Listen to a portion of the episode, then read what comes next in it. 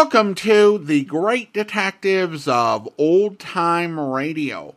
From Boise, Idaho, this is your host, Adam Graham. If you have a comment, email it to me, box13 at greatdetectives.net. Follow us on Twitter at Radio Detectives and check us out on Instagram, instagram.com slash great detectives.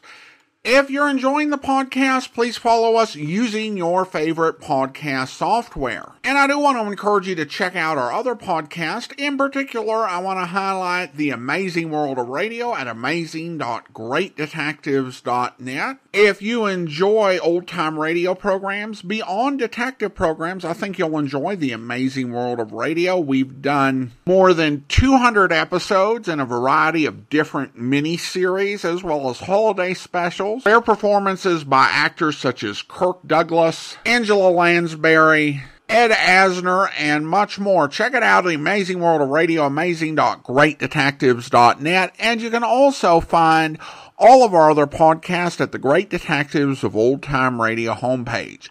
Well, now it's time for this week's episode of yours truly, Johnny Dollar. And we will be presenting episodes one and two today and episodes 3 through 5 on Friday. If you're minded to wait until all five episodes are posted, you can hit pause here and then come back and listen to the rest of the episode on Friday. And now from September 10th and 11th of 1956, it's The Confidential Matter, episodes 1 and 2. From Hollywood, it's time now for. Johnny Dollar. Mort Parkinson, Johnny, Eternity Mutual. Oh, how are you, Mort? I couldn't feel much worse. It's the olives that do it, not the martinis. I wish it were that simple. Can you come over to my office right away, Johnny? Well, I guess so. If I don't uh, often pull that confidential business, but I really would hesitate to go into this one on the phone. Pretty rough, huh? I'm afraid you're going to find it even worse than that. It's uh, it's about Ed Morgan, Johnny. Ed Morgan. I'm sorry. I know he was a good friend of yours. He's one of the best I ever had. Ed was a great guy. It's too bad he had to die that way. Johnny, it's too bad he didn't die a year sooner. What? You'd better come on over to the office.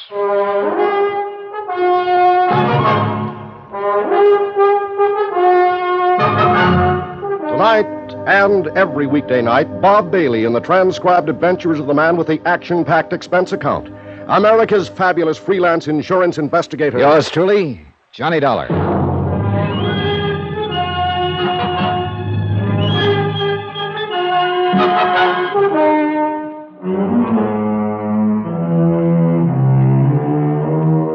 From Special Investigator Johnny Dollar to the Home Office, Eternity Mutual Insurance Company, Hartford, Connecticut.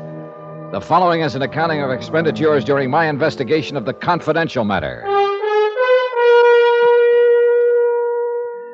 Item one, $2.85. Taxi from my apartment to the Eternity Building in the seventh floor office of Mort Parkinson, Vice President and General Manager. It was a room I well remembered, with its blank walnut paneling and deep leather chairs. I'd worked on a lot of cases with Mort, and with the late Ed Morgan, too.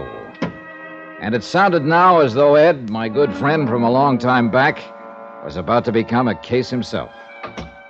Come in, Johnny. Pull up a chair. Thanks, Mort. Well, that was quite a phone call. It's quite a situation. Yeah, I gathered that. No, I just can't talk sitting down. Old habit, I guess. Remember when we used to be over in the old Johnstone building before we built this new one? We had those old fashioned stand up desks. It was when old man Clement was still alive. And before I was. Hmm? Oh, yes. I guess I keep forgetting about you newcomers. Meaning everybody who's come into the game within the last 40 years. I suppose I am one of the original settlers. And set in my ways, too. Yeah, well, what about. I sure uh, hated to see those desks go. You could stand in front of them, lean an elbow on them, make out a report or a speech. or do- you're trying too hard to avoid it. Avoid what? You didn't call me over here just to reminisce about the old days. In a way, maybe I did. You know, it's funny. I always thought you liked Ed Morgan. But I did. And why did you say it's too bad he didn't die a year sooner? Because I liked him. Except like is too weak a word, actually. I thought as much of Ed as I would have of my own son if I'd had one. Why, I'm the one who hired him in the first place. Remember, Johnny? Yeah, I remember. And I took a personal interest in his career. Watched him work his way up. Till finally he was appointed chief adjuster for the West Coast, head of our San Francisco claims office. That was darn good for a man as young as he was. And I was proud of him, Johnny. Yeah, I know. I know you were. He was a hard worker, honest, dependable. And he had a good, sound future ahead of him. And then, just like that, Accidents are usually just like that. a foggy night, sharp curve, and he drove his car off a cliff into the Pacific Ocean. And that was that. Tragedy. Fini, the end. Only it apparently wasn't the end, or you wouldn't have called me over here. No, it wasn't, Johnny. I wish it had been. Meaning? You'd better brace yourself. Within two weeks after Ed Morgan's death, we started getting complaints from some of our clients out. What do you mean, complaints? Oh, demands for adjustment on claims Ed had reported paid weeks before, requests for past due settlements, and so on. Mort, I don't get it. Neither did I. So I sent a company accountant out to San Francisco on the QT and put him to work on the claims files. And we found out, Johnny, You found out what? that Ed's accounts had been doctored for some time. What? Johnny, in the months before he was killed, he'd embezzled nearly $80,000. Ed Morgan? Ed Morgan. I don't believe it. He did it. You might as well accept the fact. Anybody else, yes, anybody else. But not Ed. For one thing, money didn't mean that much to him. I know. We were always joshing him about living like an old hermit instead of a young bachelor. Well, th- then why would he do it, steal $80,000 after all these years of being honest? What would he want that would cost that much money? That's exactly what I wish you'd find out. Now, wait a second, Mort. Wait a second. This is one I don't want any part of. Neither do I. But I'm afraid I'm stuck with it. And you are too, in a way. Why? Because Ed was your friend. Here's a flight ticket and reservation to San Francisco. Plane leaves in two hours. No, no, no. I'd rather pass it, Mort. Well, so would I. But we can't. Neither of us. There are too many questions left. And they've got to be answered. Not by me. $80,000 of the company's money is missing. I can't just write it off and forget it. It has to be accounted for. There are other investigators, Mort. And another thing that's just as important, to me at least, is to find out why he did it. It's a failure in human dynamics. A man like Ed, a man everybody respected and trusted, and he goes wrong. Why? Get somebody else to find out. I'd be pretty grateful if you'd do it, Johnny. Mort, I just don't want any part of it. I know how you feel. It's quite a shock to find out he was a crook. It's like somebody pulling the rug out from under you. So now you want to forget all about him. Leave him safely dead and buried. Dead, Mort, but not buried. If you remember, they recovered the car, but not his body. It's still somewhere beneath the Pacific. All right, then. Look at it from an efficiency standpoint, if nothing else. To any other investigator, Ed Morgan would be just a name, an unknown quantity. But you knew him. I thought I did. Regardless of what he did, Johnny, I just hate to think of a stranger pawing into his past. Maybe I still think back to the old times in the old country when the family buried their own dead. I know, I know. And sometimes, Johnny, a friend has to go all the way. Even when the other person is uh, uh, goofed. Isn't that what the younger generation calls it? I'm not the younger generation, Mort. Right now, I'm older than Confucius. I'd sure appreciate it, Johnny. And after all, somebody's got to do it. Yeah, somebody's got to do it. And like you said, Ed was my friend. All right, Mort. Let's have the ticket.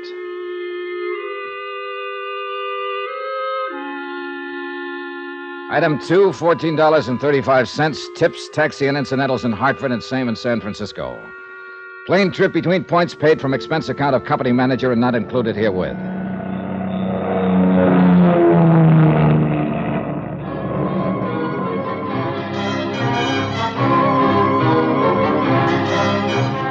I went straight from the airport to Ed's last address when he was still alive, an apartment house in the Nob Hill section called the Drakeley Arms.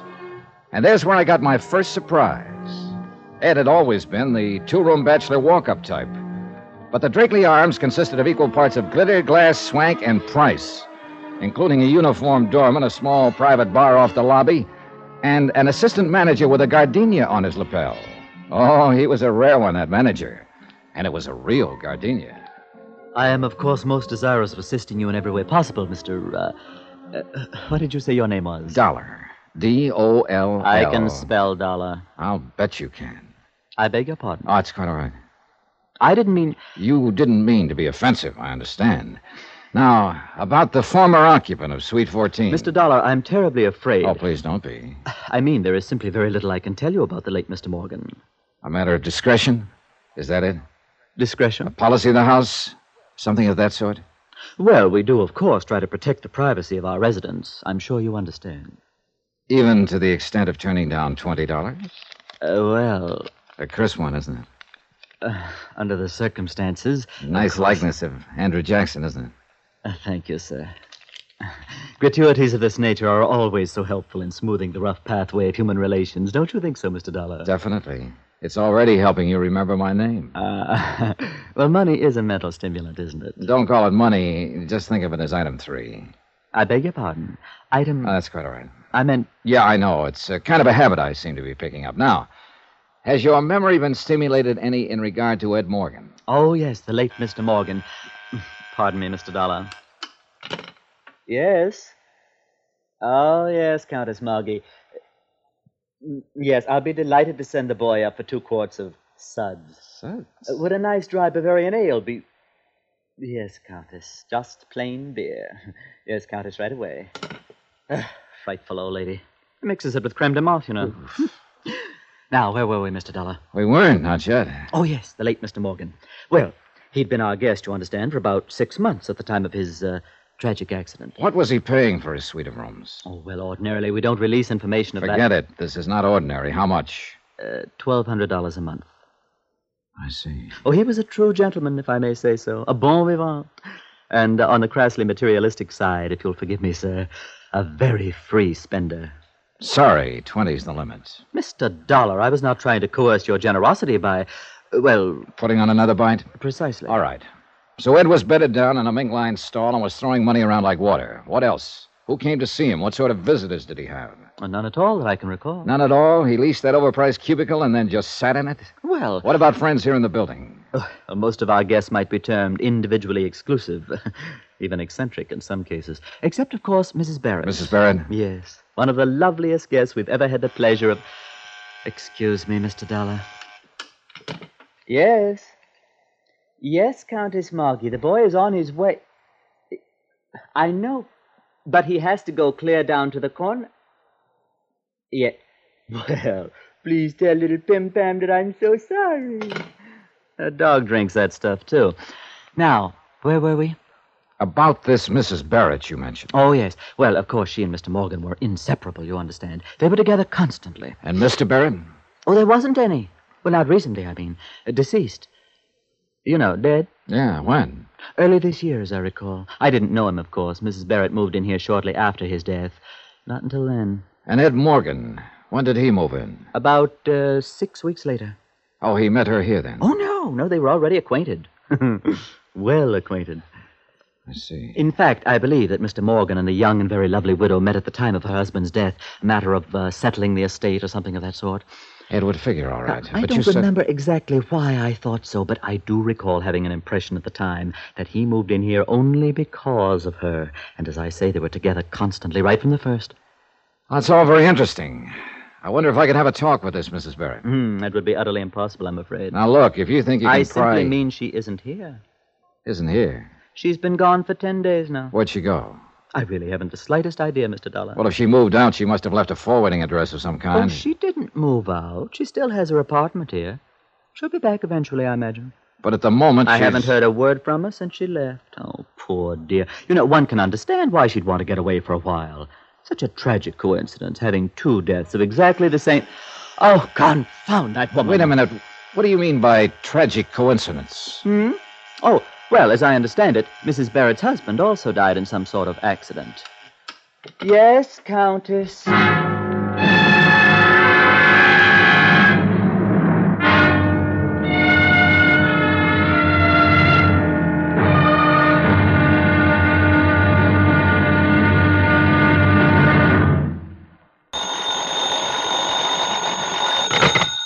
Johnny Dollar. Uh, Mac Woodson, Mr. Dollar. The girl from the claims office called and uh, gave me this number. Oh, yes, Mr. Woodson. It seems we're working on the same case for the same company. Well, I've been working on Mr. Ed Morgan's files and records here for the past week now. I, I've turned up some. How much is missing? Well, about $80,000 so far.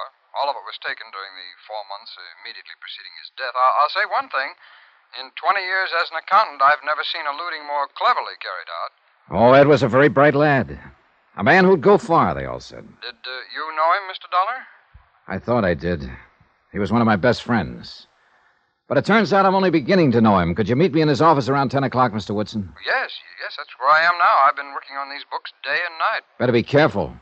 That's what got Ed into trouble. Uh, how's that?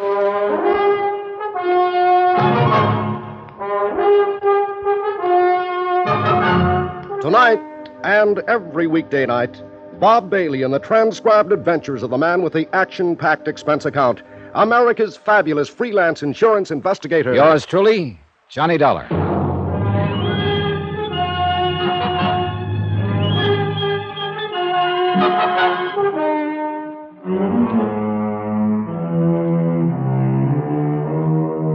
From Special Investigator Johnny Dollar to the Home Office, Eternity Mutual Insurance Company, Hartford, Connecticut. Assignment The Confidential Matter. Location San Francisco. Expense account continued. Item four, one dollar, one martini. Item five, one dollar, one tip to the bartender who stirred the martini. All in the house that Jack built. I don't know who built it, actually, but it took Jack to live in it. Twelve hundred bucks a month, to be exact. That was the take home bite for an apartment at the Drakeley Arms on Nob Hill. And of course, that didn't include drinks in the intimate little private bar just off the lobby. And this is where Ed Morgan had lived during the last five months of his life, until he missed a curve one night and drove his car off a cliff into the Pacific. Ed Morgan, whose idea of a big night had always been his pipe, slippers, and a mystery novel. But things were different when I'd known him and been his friend. For one thing, he hadn't stolen $80,000. Or I don't think he had. Do you find the martini adequate to your expectations, sir? Oh, yeah, yeah, indeed. It's a heck of a belt for a buck. Thank you, sir. Quite a nice little place you got here. Oh, I find it a most agreeable sanctuary from the stress and strife and the hurly-burly of the city. Been here long? I have tended bar here in the Drakeley Arms rendezvous for some two years now. Oh, well, then you may have known a friend of mine who had an apartment here uh, up until a month ago. A Mr. Edward Morgan? Oh, yes. Mr. Morgan was a regular customer here. An eager supplicant for my humble and healing wares. A beer drinker, mostly, as I recall. Uh, the rendezvous does not serve beers, sir. Oh, forgive me. I didn't know. Quite all right, sir. Yes, I was here before Mr. Morgan moved in, and here I am still, now that he is no longer with us. Such is the chance and mystery of life. One just never knows. Precisely. Oh, could I serve you Not another- yet, thanks. Get to know Ed pretty well, did you? Mm, the policy of the Drakeley Arms, sir, is to maintain a certain degree of formality in relations between guests and personnel. Sort of like a zoo, you might say, with bars to separate the people from the animals. The comparison is quite apt. Somehow, I can't see Ed Morgan sacking in in a marble squirrel cage like this joint. Mm, I confess, I, he hardly seemed the type to me, sir. He was much too unrestrained for the Drakeley. He came in here a lot, did he? Almost nightly. For a few minutes at least, on his way to some gala night spot. Well, a night spot, Ed Morgan? Oh, yes. In all the years I knew Ed, I was only able to drag him into a gala night spot once. He stayed 20 minutes, then left because his tie was choking. Are you quite certain that your friend was this same Ed Morgan? I wish I weren't. Who were his friends? Did he always come in alone? Oh, no, no, never alone, sir. He and Nicky were inseparable. Nicky? Oh, I should say, of course, Mrs. Barrett. Oh, a young widow, as I remember. Lives here in the building. A lovely girl. Fascinating. And also unrestrained? Definitely. And Ed then was one of her friends. Oh, they were together every night, sir. An hour here in our little establishment, a few champagne cocktails, then out to dinner, dancing, the opera, ballet. Ed Morgan? Oh, quite. Life was just a mad whirl for those two. I gather your friend was something of a wealthy playboy. He was a claims adjuster for an insurance company. Hmm, then uh, how could he possibly live in the fashion he did? If I told you, you'd flip. I beg your pardon? Tell me something. Was Ed in here on the night he was killed? Oh, yes, yes. He left here about uh, nine, as I recall. And a few hours later, he was dead. How did this Nicky take it? Pretty broken up, was she? Uh, she is a woman of very strong character. Ah, in other words, she didn't bat an eye. Uh, well, I Look, wouldn't. That night Ed was killed. Did he leave here alone? No, sir. He was alone when he went off the cliff. Not when he left here, though. Nicky was with him. Item six, $2.40, taxi to the Telegraph Hill apartment of Lisa Duval. Lisa had been Ed Morgan's secretary for about four years. But it seemed Miss Mousy business at the office was Miss North Beach Bohemia at home. Italian slacks and halter, cushions on the floor, and naturally a view of the Bay Bridge from a corner window. We sat on the floor, naturally, and drank Chianti from a half gallon jug, while a record player moaned agonizedly under the gouging of its needle. Bartok, I gathered, was now last year's kick. This was progressive jazz. Maybe it seems a little affected to you, Mr. Dollar. The way I dress and live in private life, as you might say. Why so? Everybody's got a right to salt his own dish of porridge the way he likes it. Well, I've done this deliberately, I guess, as a sort of antidote for the insurance business. Has it been that bad? not bad, boring. Oh, not your end of it, of course. Investigation work must be exciting. Yes, scream a minute, day and night. But just keeping records, filing papers week after week. I used to stare out of the office window at the ships in the harbor and think about stowing away on one. But of course, I didn't have the nerve. Mm, too bad. The cruise would have been delirious. I thought of quitting several times. I guess I stayed because of Ed, Mr. Morgan. Oh? He was always so wonderful to work for, so lenient and understanding. Up until the last few months, at least. What about those last few months, Lisa? What came over him? I don't know. He was different, that's all. As though he were tense and nervous, under pressure. Any idea where the pressures came from? He didn't confide in me, Mr. Dollar. What, uh, what were your personal relations between the two of you during the years you worked for him? What do you mean? Well, I mean, were you friendly, formal, strictly business? Friendly, I think, would cover it best. Did you see each other outside of office hours? Occasionally. I notice one of his pipes there in the bookcase. He'd come here sometimes in the evening, and we'd listen to music and talk. Up until the. Until the last few months? It wasn't that we stopped being friends, Mr. Dollar. He was. He was just different, that's all. Tense, under pressure. That's about the only way I can describe it. But you don't know why he was that way. Well, looking back, I suppose it was because of the money. If he really did take it. I just. I just can't believe it. Ed wasn't that kind of a man. He was gentle and honest. At least until. Until the last few months. Yes.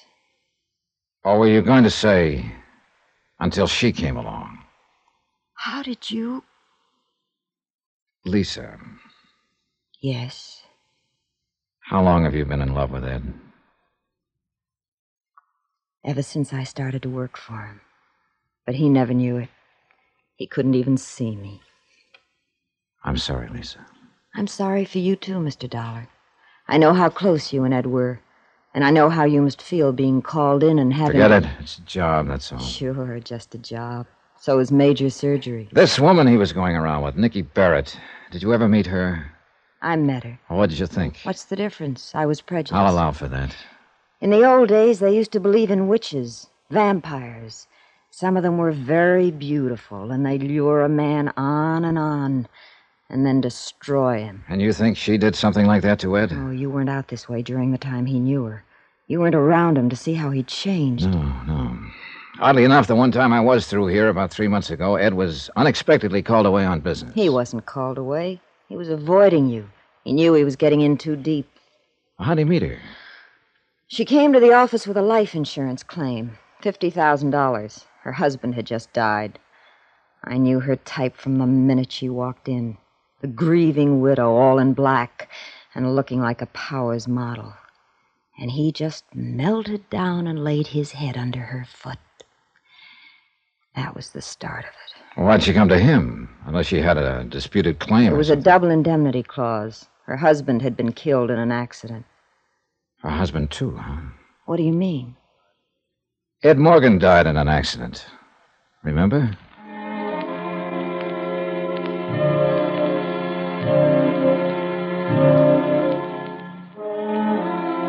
Item seven, a dollar and fifteen cents taxi from Lisa's apartment to the Deckman building on Montgomery Street. It was after ten and the financial district was nearly deserted.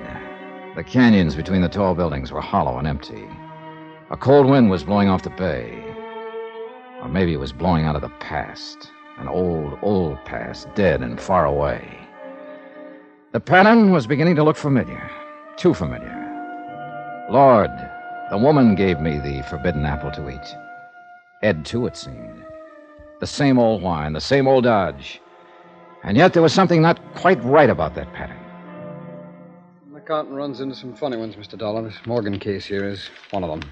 How do you mean, Mr. Woodson? Well, the way he was going about it, for one thing, running hog wild, as you might say. Of course, as I said on the phone, his general scheme was pretty clever. He certainly knew standard procedures. Well, he'd been with the company a long time. Well, now, these uh, payoff checks on claims, of course, they were sent out from Hartford in care of this office. So what Morgan did was open a disbursement account in the bank here, then sign and deposit the checks and draw out the money in cash chargeable to direct disbursement funds under his own name. Mr. Woodson. Now, of course, the canceled checks would return to Hartford, but since they were countersigned to disbursement, they wouldn't even be processed. Instead, they'd be returned to Morgan. So, you see, there'd be no evidence Look, in Hartford. Mr. Woodson, I'll accept the fact that Ed was clever. What did you mean there was something funny in the way he was going about it? Well, he must have known it couldn't last. It was a good scheme for a short time, but it carried the seeds of its own destruction. In what way? Complaints. Some of these claims are four months old and legitimate claims. Morgan couldn't stall these people off forever. Oh, I see. Only other embezzlement case I've worked on that was similar was a man who worked a quick swindle for a blackmail payoff. He knew he'd probably get caught, but he just had to take the chance. Yeah, you may have stumbled onto something, Mr. Woodson. Oh, is that so? Uh, you mean it ties in with that file folder you've been studying there? Oh, I don't know. It's an investigation report on an accidental death happened about a year ago. Ed Morgan handled the insurance claim and got to know the widow. He'd been running around with her for several months just before his death. I don't quite see the. Con- oh, oh, of course. Mr. Morgan also died in an accident. Unless he was murdered.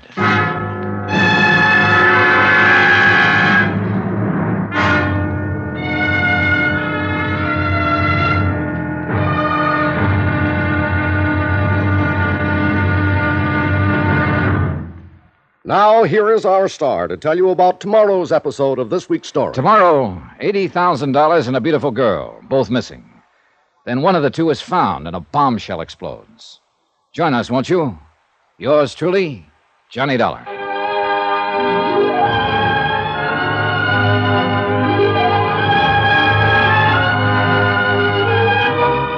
Yours truly, Johnny Dollar, starring Bob Bailey, is transcribed in Hollywood. Written by Les Crutchfield, it is produced and directed by Jack Johnstone. Be sure to join us tomorrow night, same time and station, for the next exciting episode of Yours truly, Johnny Dollar. Hugh Brundage speaking.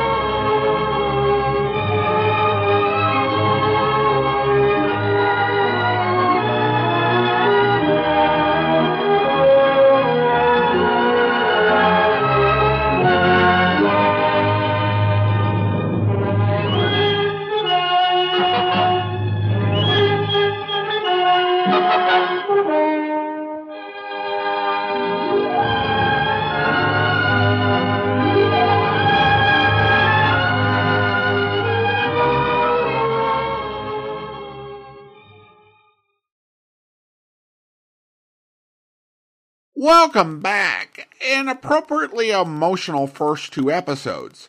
I think Ed's turn to not only being a crook, but to being a person entirely different than Johnny understood him to be was a real shock. And I think the story gives time for that to be processed. And we're still seeing the wheels turn when Johnny investigates and drops a real bombshell at the end of episode two with the suggestion that Ed was murdered. The scenes with Mort and Lisa are both well done. Lisa's great as the secretary with this very different home life and persona. It wasn't something typically portrayed back in 1956, but I think many people, uh, especially today, can relate to the idea. And then Mort is just wonderfully old school. And like Johnny has this sense of the personal tragedy, and I think the sense of honor and the idea that they have a duty to him, whatever failure he's made, uh, to go ahead and at least set the record straight, even if revealing this about him. It's a powerful idea that really is at the heart of the episode and why Johnny needs to pursue it. Uh, and also the idea that you have to find some way to make sense of it for yourself and for your uh, own sanity. Uh, on a non plot related note, it was interesting to hear Mort sing the praises of Standing Desk, which have made somewhat of a comeback in the 21st century given the problems that have been associated with people sitting all day. Well, now we turn to listener comments and feedback, and we start with an email from Mark regarding the Cranesburg matter. Talking about Johnny uh, Dollar first three parts, you mentioned AFRS a few times without explanation. Here are definitions uh, from Google. Please explain. Thanks. Uh, well, none of the explanations that Mark shared were what AFRS means in this context. AFRS stands for Armed Forces Radio Service. And I know that I've said that before, but when you record 4,000 episodes, you can't expect people to commit that to memory. And AFRS uh, is jargon, it's an abbreviation. I need to avoid that. So uh, thanks for uh, mentioning that, and I'm glad to clarify. And I'll try not to, without explanation, unless I've mentioned it reasonably recently. Like, I think I could say AFRS all week long and everybody would know what it means. But unfortunately, I don't think I'm going to even have an occasion to say AFRS the rest of the week. So, bummer. But uh, uh, thanks for the email, Mark. Well, now we turn to YouTube with a couple of comments from Ryan Sir. First of all, he uh, addressed the horror movie uh, question that the Crystal Lake matter raised in my minds. Crystal Lake in the horror movies is in New Jersey. So Johnny is some 2,000 miles away from meeting Jason. He should be safe, but ellipses. Uh, and then he adds uh, this one of the Bills in town is named Bill Cullen. Bill Cullen was a game show host and TV personality in the 50s and 60s. He was, as a matter of fact, the first host of The Price is Right. Well, thanks so much, Ron, sir. And it's something that we do forget that there was an original Price is Right. Of course, as many people in my generation did, I grew up watching Bob Barker. You know, fantastic, feeling sick, or the weather's bad and you can't go outside television viewing uh, during the late 80s and 90s. And so I watched his first episode, and he came out in 1972 and introduced it as the new Price is Right. Obviously, there had been an old one, and Bill Cullen had originated it. Now, this particular episode of Johnny Dollar aired several months before Bill Cullen started the Price is Right, and he was doing a radio show on WNYC and kind of in between game show gigs. But Jack Johnstone knew a lot of people in radio and would name characters after them. So he very well could have known Bill Cullen. I don't have specific information, but that's what I'd assume, although I guess it's always possible that it was a name he just kind of picked up without realizing that it was the name of a real person. Don't know how much Johnstone monitored that whole game show, talk show world of the 50s. Thanks so much for the comments. And finally, we've got this from Evelyn who writes, Good evening from California. Thank you for all the time and effort in all uploading. Always great listening from a baby boomer. Well, thank you so much. Appreciate you and all of our listeners out there, many of whom are boomers. Now it's time to thank our Patreon supporter of the day. And I want to go ahead and thank Guy. Guy has been one of our Patreon supporters since September 2022, currently supporting the podcast at the rookie level of $2 or more per month. Thank you so much for your support, Guy.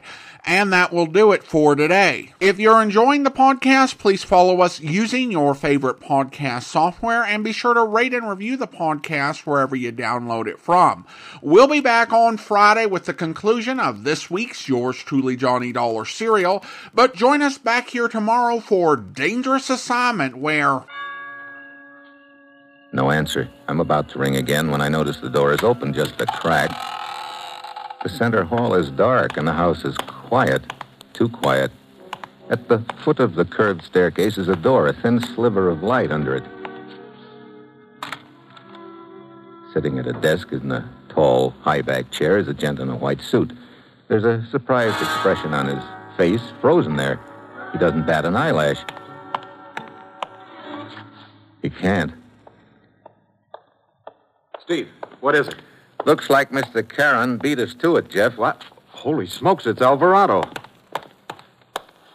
Dead, all right, strangled. Cord wrapped around his neck. And look at the room, a shambles. Somebody gave this place a fast frisk. Including Alvarado. Look, his pocket's been turned inside. I hope you'll be with us then. In the meantime, do send your comments to box13 at greatdetectives.net. Follow us on Twitter at Radio Detectives. Check us out on Instagram, instagram.com slash great detectives. From Boise, Idaho, this is your host, Adam Graham, signing off.